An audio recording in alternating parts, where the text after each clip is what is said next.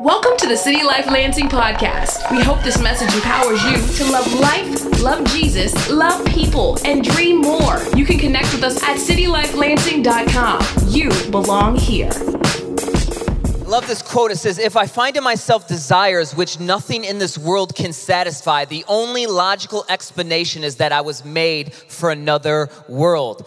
Has anyone lived long enough to know that that's true yet? That this is not our home. There's another driving force in us, is something calling us so deeper, the thing that we've been searching for, we can't find. And it must mean that it was made for another world. We were made to be God's. And every other thing will always leave us empty. Hence, why in the world we're even doing Love the City. We're doing Love the City because we want people to experience what they've been looking for. They're looking for love in all the wrong places. Because there is a battle going on over each individual. There's an enemy that's grabbing people and trying to pull them and manipulate them and saying, look at my kingdom.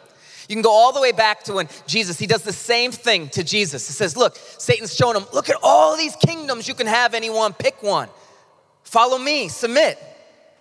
He's trying to mock him, and Jesus responds with the word of God each time. Have you been shown some kingdoms, some false desires, some false lies? That we could gain all of the kingdoms and the riches of this world. But what would it profit us if we lost our soul? Let's lose our lives to the one that we can trust, the one that has overcame it all, and that his kingdom, when he comes back, I love his kingdoms because it's so different than the world. The world says, look, I got status, I got power, I got jets, I got championships, I got gold medals. All that stuff is fine in its proper order. God is more important than all of that. In his kingdom, he comes, he flips it upside down, and he says, I'm here for the weak, I'm here for the broken, I'm here to forgive, I'm here to love, and that's where I want my kingdom to be present, is amongst the people, not in things or power and status and politics. I want it to be with the people. Love the city. Let's go. It's going to be awesome. This morning, we are going to continue with Nehemiah. Look at his leadership lessons that we can grow from. And his leadership lessons are pretty shallow if it's not God leading through him. That's what makes Nehemiah a great leader. Nehemiah's not a great leader because he believes in his own power. He's a great leader because he recognizes I'm nothing without him. I find strength only in him. And when we try to boast and make ourselves look better or try to manipulate it in such a way that we try to make our name great, nothing great happens. Eventually, we find ourselves in an empty island by ourselves and all alone, and then God reaches us there, and he shows up in our darkness. I remember when we were driving back from Florida. It was actually Atlanta. We made a little stay in Atlanta for a day, and then we were driving straight back from Atlanta, and it was me, Crystal, Rob, Christina, she was pregnant, and we had our three oldest children. We didn't have our twins yet at that time. And we took 4 months. We were out in City Life, Philly, and then we were at Crossover Church in Tampa, Florida, and we were basically getting around organizations that we felt that really had the same type of DNA that we wanted to see here in City Life. And so as we're spending this time away, we're really excited to get back to Michigan because God has called us to be in Lansing, and we're excited to get in dirty and get to work and find ourselves in the schools and the neighborhoods and doing all the things that we love to do in the city that we're from. So we only took a little kind of like training, if you will, for 4 or 5 months, but our goal was to get back. And so as we're coming back, we caught this crazy virus, and all of us started getting sick, like throwing up insanely. Okay, not to be too graphic here, but it was like nuts. And I'm sitting there, I'm driving, it didn't hit me yet. And I'm like sweating before it even happens. I'm just like, okay, I hope this doesn't hit me. We're trying to look it up online. I think it was like the norovirus or something where it just spreads so quick. And so we're pulling over, throwing up and all this stuff. We just want to get home. Like we don't want to spend money on another hotel. And we got so many of us. So a hotel doesn't look easy. So it's kind of like drive home and everybody's throwing up, or pull over and go to a hotel and get everyone out that's throwing up and get all these kids. So it's a full van with full luggage, okay? So this isn't just like, oh, well, why don't you just stop and pull over? We did stop and pull over to throw up. And then if we stop to pull over, we got to throw up at the hotel. So it's just like that. It's constantly going. Well, finally, it hits me in Michigan. We're almost home, about an hour and a half away, coming up, 23, almost getting to 96. And I just cannot even function. So I'm pulling over, and they're just like, we stayed at a McDonald's in the parking lot for like an hour. I don't want anybody else to drive because it would make it even worse. So I'm just like, we got to go to a hotel.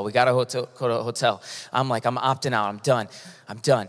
I'm tapping out. This is UFC. I'm done. And Rob looks at me, and he's like, we got to go. We got to keep going. And it was downpouring.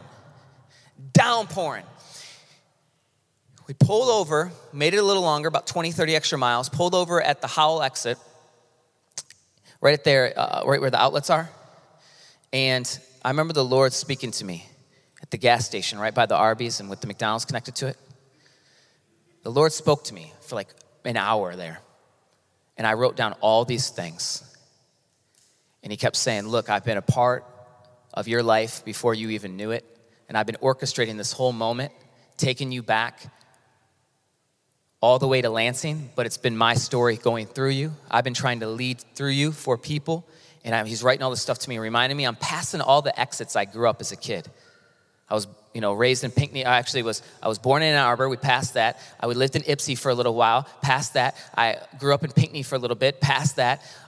Found my dad lived in Howell for a minute. Passed that. And then we're basically going to go, I lived in Williamston for a minute. Passed that. Lived in Mason for a minute. And then lived in Lansing. And that's where we were going. And he says, look, I've been writing your story. Just see it. It's been me who's taken you to the city. It wasn't you or your idea. And he asked me this question. Will you serve me through the storm? As it was downpouring. Will you serve me through the storm? It's an easy answer because a lot of times we think, okay, God, I want to get out of this conversation quick, but it's hard to live. Some of us are facing storms today and you've been in it for a while and there's permission to go through a storm and hurt and cry and wonder and struggle and wrestle and lament. But I hope that you would hear that question too. Will you still serve God through the storm? And I was reminded that this week, I was laying on my couch. I don't know if you remember when the storms hit. It was kind of like Florida for a minute. It was like storming and then it'd be sunny, storming and then sunny. And I was laying there and we got a phone call this week that wasn't always the happiest news. And it was adversity. It was opposition for sure in some way, shape, or form. But it was also opportunity. And we didn't really see it like that initially because it's kind of, we want the pity party. I'm like, oh, why does this have to happen? What's going on? How do we deal with this? This is adversity. And I'm laying there and it starts pouring again. And God says, remember the storm? Will you serve me? And I said, yes, Lord, I will. And just a minute later, it quit raining. So we look at Nehemiah. We're going to find out that there were storms. And they responded in such a way that they're like, no, we're not coming down. Opposition is opportunity, and we're going to make something happen. As Nehemiah takes God's people, they do something epic, and he was following his tears as he saw that the wall of Jerusalem was burnt, destroyed. God's people are in exile. They're not where they need to be. They're not where they're supposed to be. It's not how it was intended to be. It's very similar to us. It was never intended to have pain, suffering, darkness, brokenness. That's the effects of sin. So we've all been exiled out of our homeland, which is Eden with God. And God loves us so much that he sent Jesus down to be exiled out of heaven and to live as a foreigner and then to die a death that he didn't deserve, die a death that we deserved, and that he would bring redemption back to get his people home and build us the wall again. And so that is what the story's pointing to. It's showing us glimpses of what ultimately what's going to happen with Jesus as Nehemiah is leading and he's trusting God and he follows his tears and he said, this can't be. And then he raises up a team after the king gives him permission. King gives him rights. King gives him approval and he has authority now and he raises up a team and he doesn't tell anybody his vision initially. He keeps walking. He goes in confidence and strength of God because he prayed on his face with God. He had moments probably very similar, like, will you serve me? He's just, God, I care about your ways. I care about your kingdom. I care about what you want alone. This shouldn't happen. Remember your people. Have mercy according to your steadfast love, as a great leader should. Fall on their face and say, it's not on my strength. It's in his strength alone. So the king gives him the permission and he raises up a team and he says this to him, let us rise and build. And that's what we did last week. We said, we're all gonna rise and build. We grab a brick, we wrote names down on it. We wrote different things in the city that breaks our heart. I was writing on my brick this week and there was family members that came to mind. There was individuals that came to mind. There was parts of the city that came to mind. I started writing on it. I said, God, do something great here.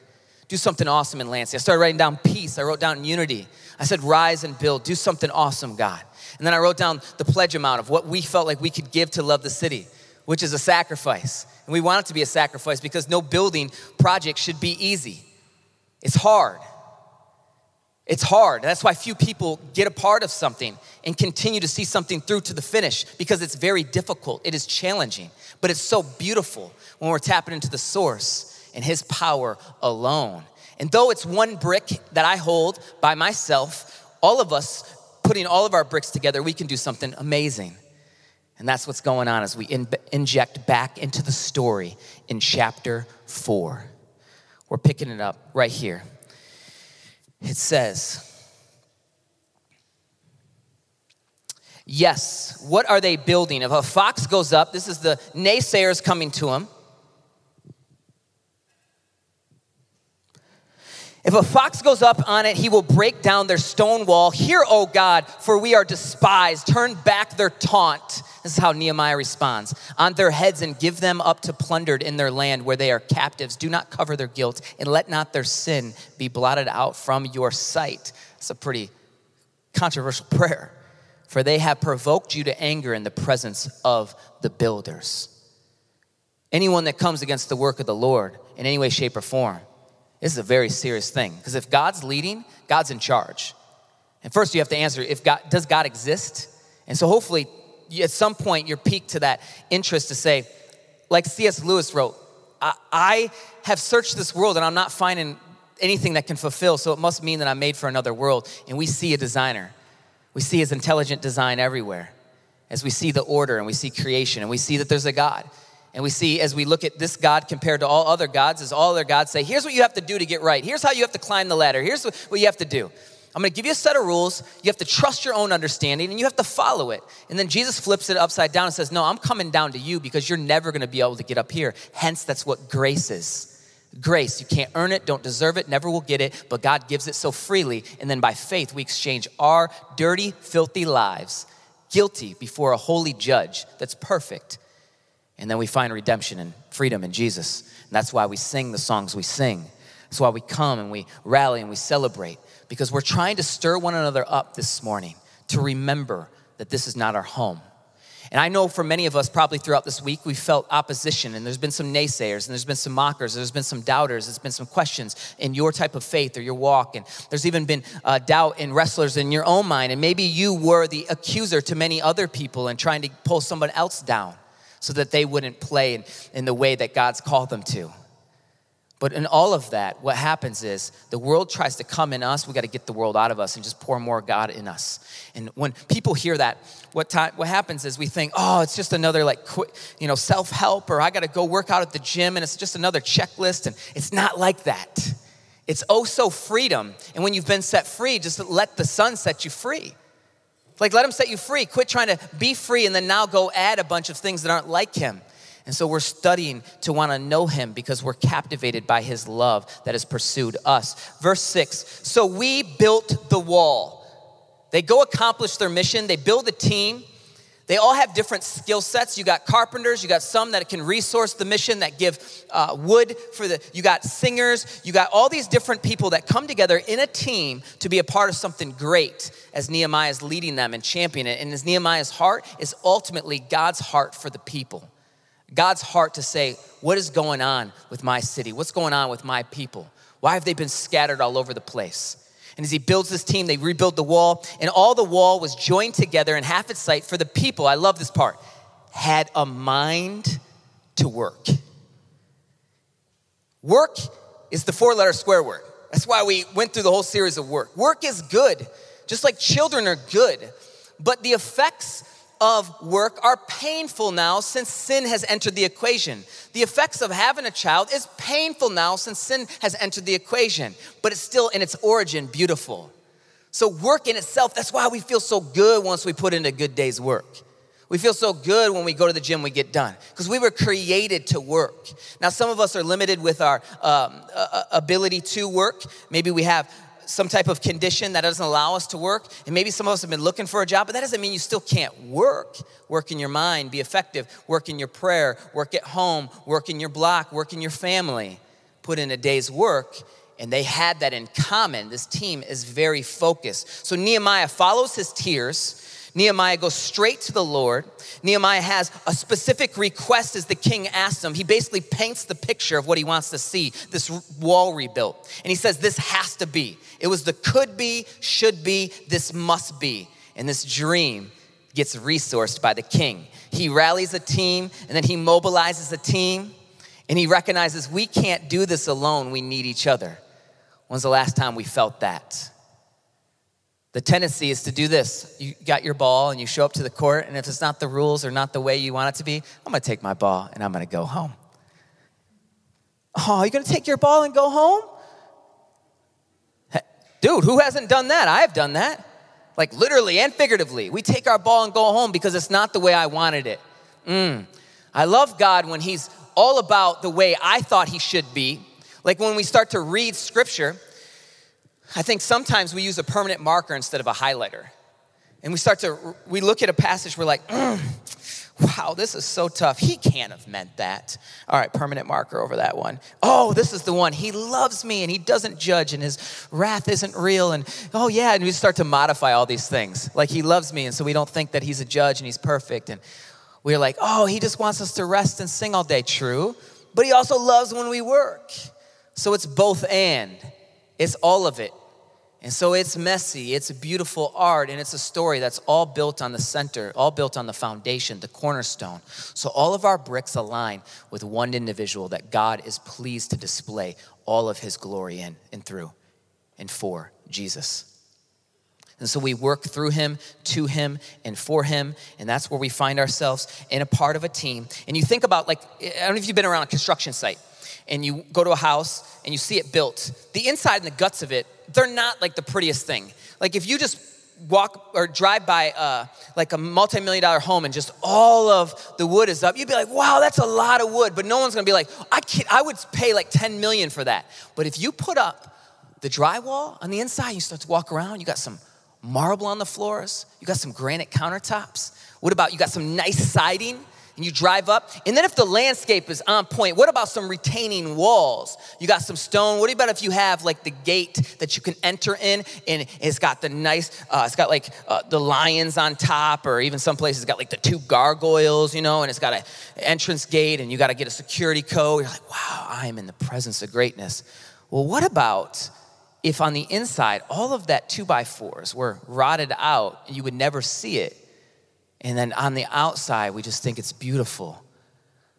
That's how we look at church sometimes. That's how we look at the body, and that's how we look at roles. That's how we look at teams. And that's why we've gotten tainted many times. It's because as we faced opposition, we find ourselves, no, I've seen some 2x4s that are old and bad. And I've watched us put things on it and just celebrated only the displayed gifts, if you will.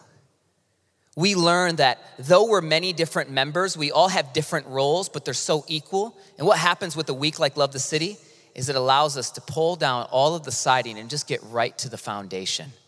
Because God's win looks so different than what this can look like.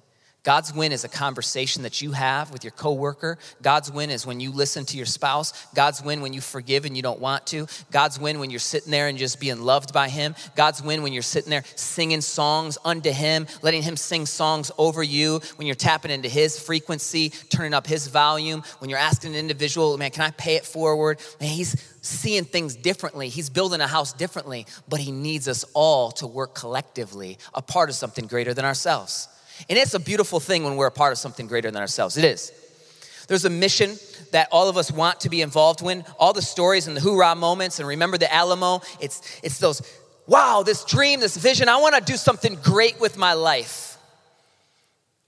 In the 36 years I've been on this earth, I've seen something. And what I've seen is this is probably the most poisonous thing that can destroy anybody. And it's called regret.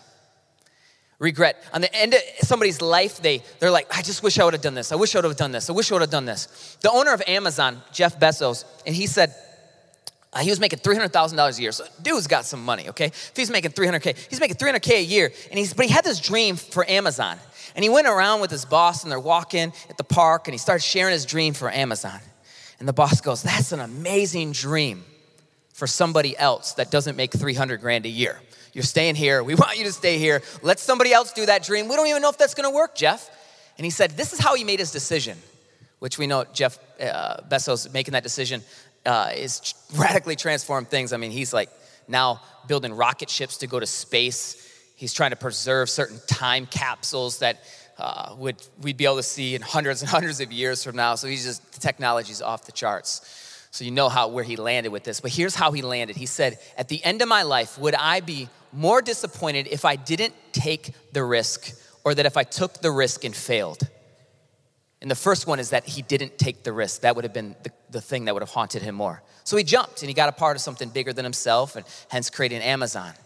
And for any person that's ever taken some risk or ever been a part of some great challenge and found themselves in a part of a great work, there's been risk. It was risk for Nehemiah's team. There's risk to rise and build. There's tension, there's adversity, there's doubters, there's naysayers. And in fact, it goes on to even threaten their life as we continue. It threatens their life. In verse 9, and we prayed to our God and set a guard as protection against them day and night.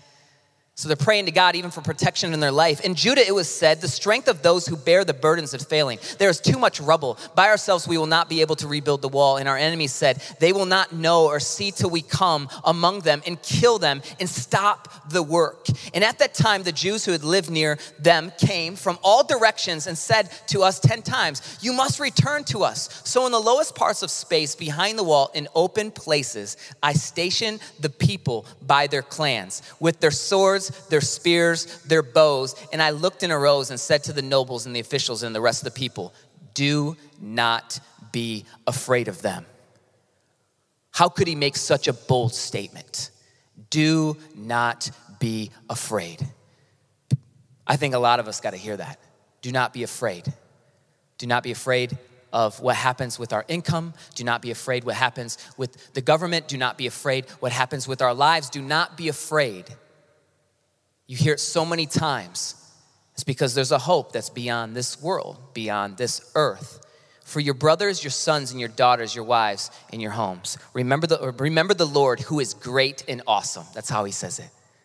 And fight for your brothers, your sons, your daughters, your wives, and your homes. How does he do it? He remembers the Lord. How do we do it? We remember the Lord. And then in it goes from chapter 5, Nehemiah, he gets very disappointed because the poor have been oppressed. He's like, this should not happen to the people. He steps up. And then in chapter 6, the naysayers are continuing. It says in verse 2, Sanballat and Geshem sent to me saying, come and let us meet together at Hechafraim in the plain of Ono. But they intended to do me harm. So he's able to discern, wait, they want me to go to this particular place, so we're going to kind of coordinate and have a powwow. And here's what he says. So he sent messengers to them saying, I am doing a great work and I cannot come down. I am doing a great work and I cannot come down. I am doing a great work and I cannot come down. That's got to get so deep in our souls. I am doing a great work and I cannot come down. Some of us have came down, we've went and negotiated. We find ourselves with every opposition, every storm that happens, we're coming down off our ladder, we're getting off the work, we're saying, oh, pity party, let's throw ourselves a pity party. At some point it has to stop, and here's why it has to stop. Not because you're strong, not because I'm strong, but because God is strong, and we gotta be a part of a great work to believe that.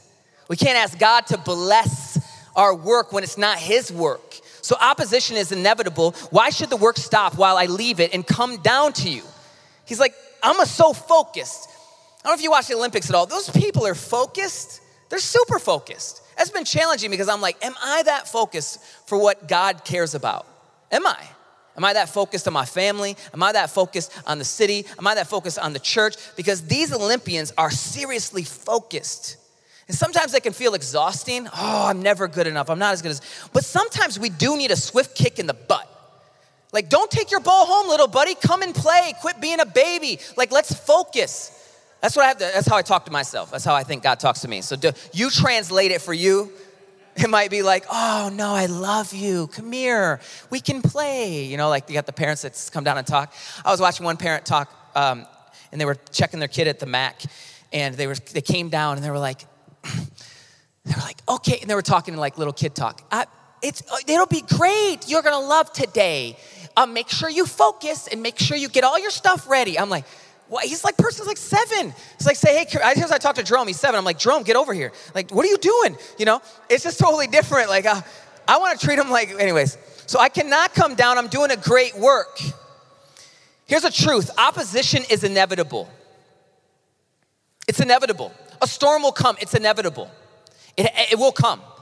There will be adversity no matter what. I love this quote that my good friend John Mashney references many times. It says, adversity causes weak men to break and strong men to break records. Adversity. They said in sales, bigger the problem, bigger the paycheck. Are we solution-minded? When Pastor Tommy came from Crossover Church, he said, opposition is an opportunity. And it is hard. This is a hard message. This is hard to stay about, to finish. It is hard to complete something, but it's worth it. It's worth it. And if you're not having opposition today, there's two thoughts that you can consider. You may be no real threat for God. You may not be doing anything great for God. Maybe that's why the enemy just lets you go. He's like, oh yeah, go do that. Okay, I got them one tranquilized. That one's just neutral. Or you could be in opposition to God, and it's God trying to bring you opposition, but it's not opposition in a bad way. It's correction, and it's discipline, because he wants you to have the hope and the strength. Here's where our hope and strength comes from. It's Hebrews 12. Therefore, since we are surrounded by such a great cloud of witnesses, let us also lay aside every weight and sin which clings so closely, and let us run with endurance the race that is set before us, looking to Jesus, the founder and perfecter of our faith, who for the joy set before him, he's going to finish this task, endured the cross, despising the shame, and is seated at the right hand of God, considering him who endured from sinners such hostility against himself, so that you may not, get this, grow weary or faint-hearted. We will not grow weary or faint-hearted, because our strength is in the one that already went before us. And those that exercise faith in all of the Old Testament, the chapter right before this is said, it's the hall of faith. It's this hall of fame of all these individuals that did these mighty things for God, but they longed to see the day that was in Christ. And they were exercising that based upon the gospel. There's a quote by Theodore Roosevelt, and this is where we're going to close. It is not the critic who counts, not the man who points out how strong men stumble, or where does the doer of deeds could have done them better. The credit belongs to the man who is actually in the arena, whose face is marred by the dust and sweat and blood, who strives valiantly, who errs, who comes short again and again, but because there is no effort without error and shortcoming, but who does not actually strive to the deeds, who knows great enthusiasms, great devotions, who spends himself in a worthy cause, and who at best knows in the end the triumph of high achievement, and who at worst, if he fails, at least fails with daring greatly, so that his place shall never be those cold and timid souls who neither know victory nor defeat. Friends, this is what the bricks mean. This is what Nehemiah means. It takes us all, and we can't come down because we're doing a great work. The people of Lansing have been exiled, and a lot of them don't know the truth that God loves them and is pursuing them. And as we look to do a Love the City week, it's not about spending money. It's about us going to the people. And for Nehemiah, it was not just about a wall. It was about the people, God's people. And so for us, I pray that we burn so deeply with a love for God's people. If you didn't get one of these sheets with a schedule on it, when we talk about Tuesday, paying it forward and going to Big B and Quality Dairy, passing out donuts and McDonald's, we're trying to tell somebody, man, you're loved, and we love the city. Well, why would you do this? Man, we're City Life's turning one, and we're about life and true life, and we want to love you. We hope that we'd see you Sunday, and we just want to pay it forward. And then Wednesday, when we go around and thank workforce, policemen, firefighters, different things, veterans, just bless them with Love the City bags, and then Thursday, when we get dirty, do some projects, go to neighborhood parks. We're gonna clean up Fire Station 8. We're gonna go to the Homeless Angels Hotel and handle one of their projects. We're then gonna do, we're gonna go to Sparrow and do a pop-up, like just love, sing some songs and buy some smoothies for all the people that are in the lobby, because some people are celebrating, other people are going through some serious pain. We're gonna be there and be present for them. We're gonna go to meters on Friday and pay for people's parking. We're gonna go and knock on people's doors in neighborhoods and just give them some groceries, give them a hot and ready, give them a movie and some popcorn at different houses, and just tell them that they're loved, and then ultimately turning up for our one-year party. And this is not about, it is really not about the projects. It's about the people. And things like this, for too long, we have only sang songs, and we have to go amongst and seek the people and let our heart break for the people and show up. And watch what happens when we sometimes paint with a wide brush, because it's great to paint with very specific brushes, but when we paint with a wide brush, sometimes we can cover so much space and it creates so much buzz that people start to hope again. They start to dream again. They start to believe again. They start to rally again. And they get a part of something bigger than themselves. And they realize what's bigger than all of us is God's story of what he's doing. Yeah, that's cool. Thank you. So what I want to do, and I'm going to challenge you, I'm going to leave you with this thought, and Josh is going to come out and we're going to take an offering. There's sign up on the board out there for different slots. Like we have all these different projects, 9 a.m., noon, 3, 6 for every day. I would hope that maybe you could at least do a slot, but maybe you'll do a whole day. And I hope you do a whole day. We need a lot of people and we need a lot of money. We've raised $10,000 already. It's been awesome. We just got matched with another a memorial fund from James Swihart. They matched the Benjamin Thompson Memorial Fund this week, and we're at $10,000. Towards $20,000 in just like literally a couple weeks. And so we got 2 weeks left to take an offering today and then next Sunday, and we're trying to raise $10,000 more. So we got a capital need, but we have a volunteer need. And so some of you are like, I can't give $1, but I can give time. Okay, great. And some of you are like, I can give more dollars than I can time. Okay, great. Well, let's all play our part in our role. Let's not have rotted out 2x4s. Every role is significant and important. And so when you can sign up for any single day, you can sign up for multiple days. And then you got Saturday, which is going to be like a free-for-all. We're going to announce that later. We're calling that the city. But through Tuesday, Wednesday, Thursday, Friday, and then Saturday is this free-for-all day. And then Sunday, we're having the party here. So sign up for days. Like take some time, and you might have to take some time off work. I'm not sure. Maybe you can't. Maybe you can just give some money. Maybe you can do neither. Maybe you can pray. But just be faithful and be challenged and know that we're doing a great work and we can't come down. And we have to focus, because when a storm comes or a naysayer comes, and there's going to be adversity that says you shouldn't be a part of that. Or we should not focus on this season in my life, and I can't be involved. Just turn the voices down and say, I can't come down. I'm doing a great work. Let's be a part of God's mission. Let's pray. Jesus, I thank you for your mission of how it's been pulling me, pulling my family, pulling our leadership, pulling the people of this church. God, that City Life would be people that go and run to individuals where life exists, that we would rip down the walls, we'd rip down the barriers, we'd find ourselves interacting right where people are at the bars, at the club, like interacting. God, I pray that even some people here, they would be inspired to shift some of their time, shift some of their capital, that we would all do something collectively that would please you, and ultimately tell more of your kids that they're loved so they can come back home, so they can meet Jesus and not meet tradition or rules or who they think you are, that you would rip down all of the walls and they would just see you for who you are. And when they get a glimpse of how great your story is, they would never be the same. Use it, God. God, challenge us to dream again, to be a part of something big again. For all the times that we took our ball home, I pray now we would take our ball and believe again, and trust again, laugh again, have joy again, cry again together, share our pains, share our hurts. And those that are struggling today, as I know you want to do a great work in us. And for some of us, even in this thought of thinking that we could go love someone else when we're so longing to be loved, we're here right now, I pray that your kids would know that you're here to set them free, and that they would just let go. And we would let go of everything this world has to offer, and we would trust you and lean not into our own understanding. In all our ways, acknowledge you, and you will make straight our paths. God, you be the leader for Love the City. This is your heart for your people. Thank you for the belief and faith that is in this place. In Jesus' name, amen.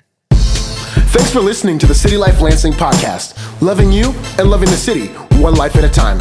For more information, messages, and to partner financially, go to citylifelansing.com. You belong here.